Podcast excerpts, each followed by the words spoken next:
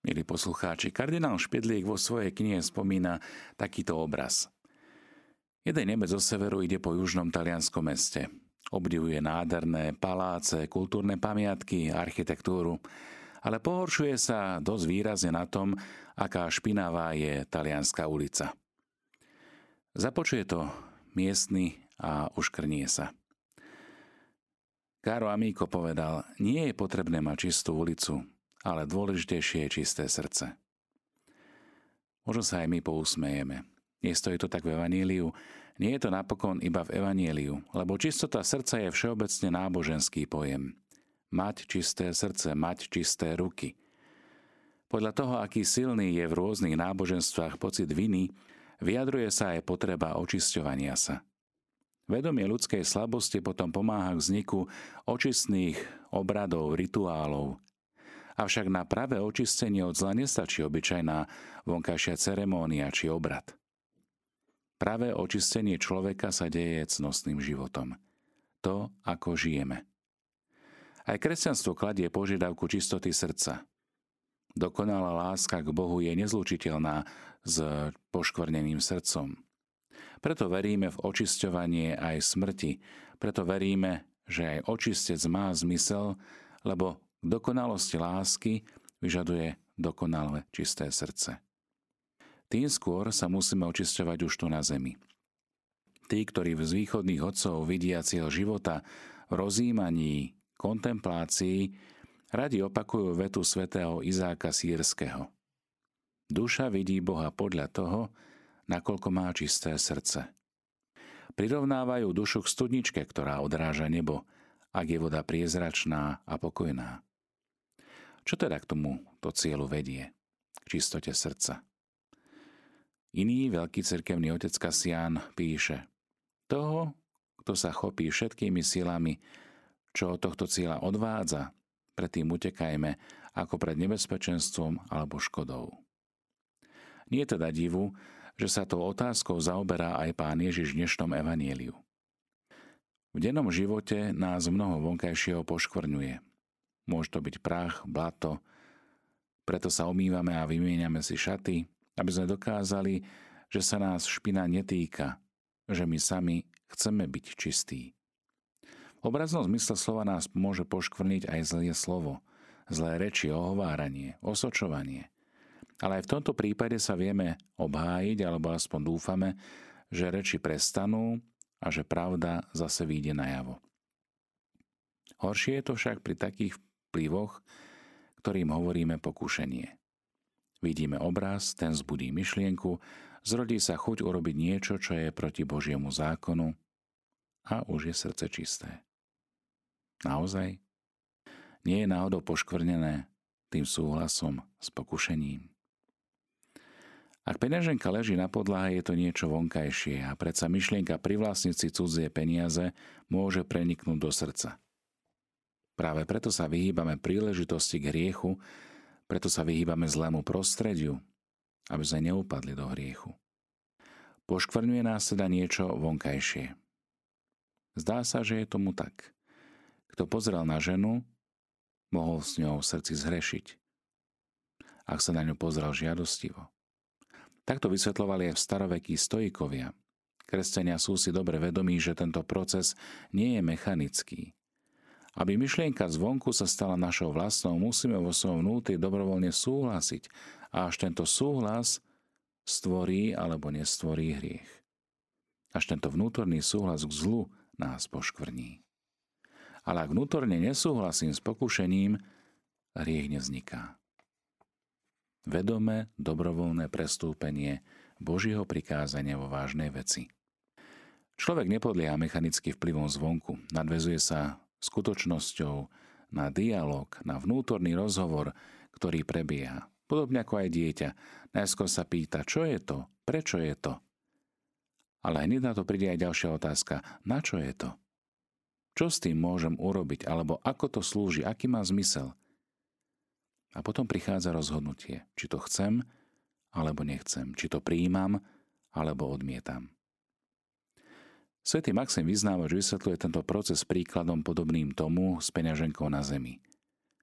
Nie sú zlé peniaze, rovnako ako nie je zlá peňaženka.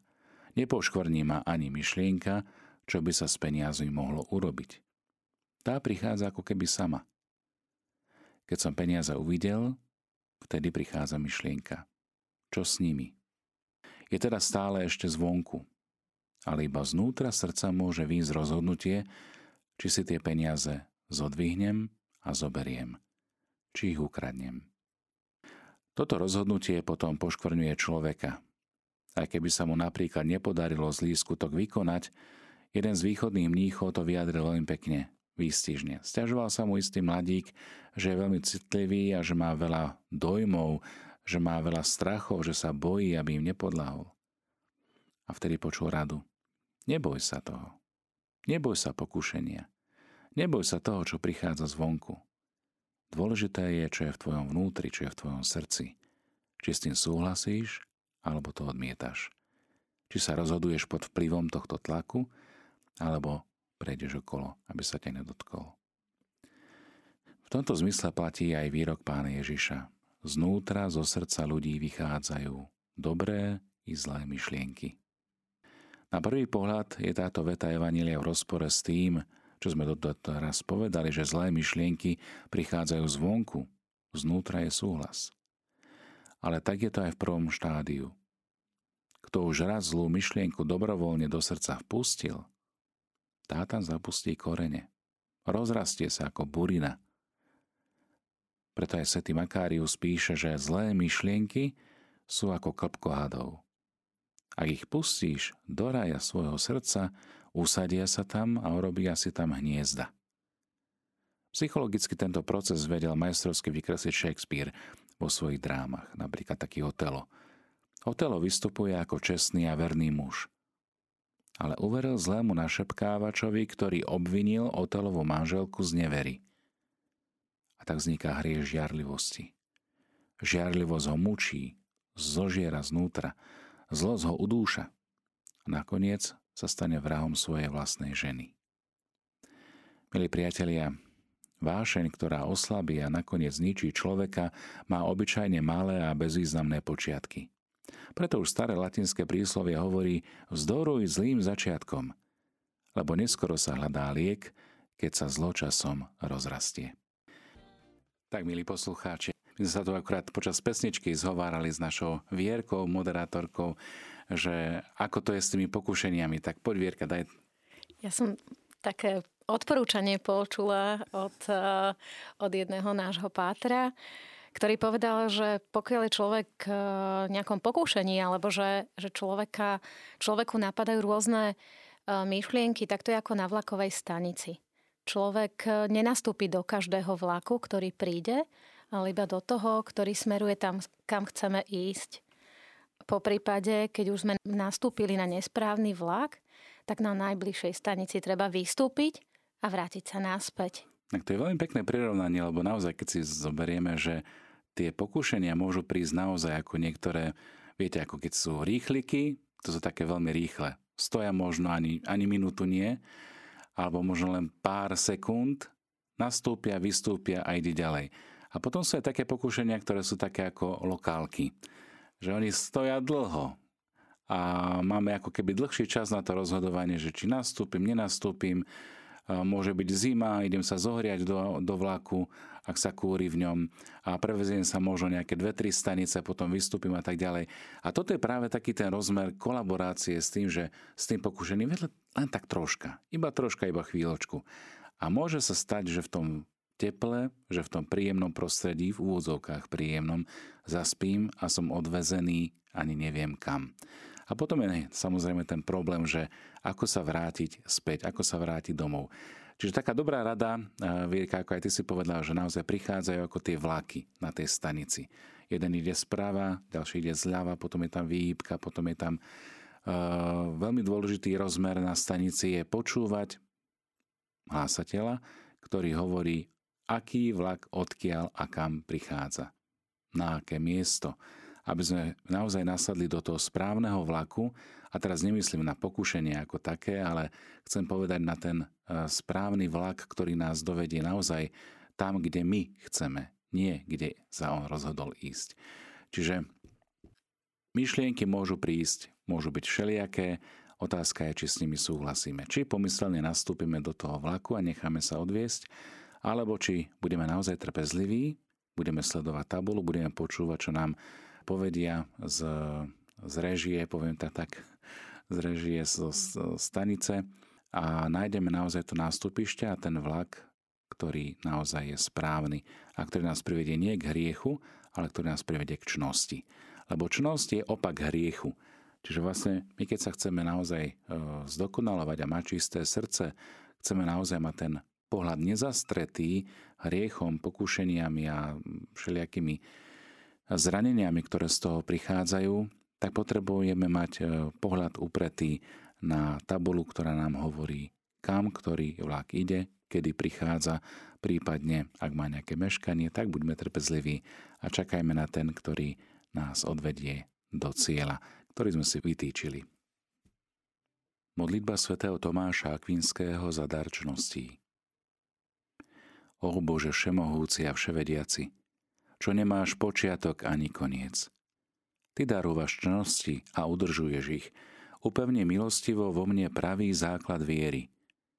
Chráň ma nedobytným štítom nádeje a zaudej ma svadobným rúchom lásky. Daj, by spravodlivosťou som sa ti ja podával, ostražitosťou nástrahám diabla sa vyhýbal.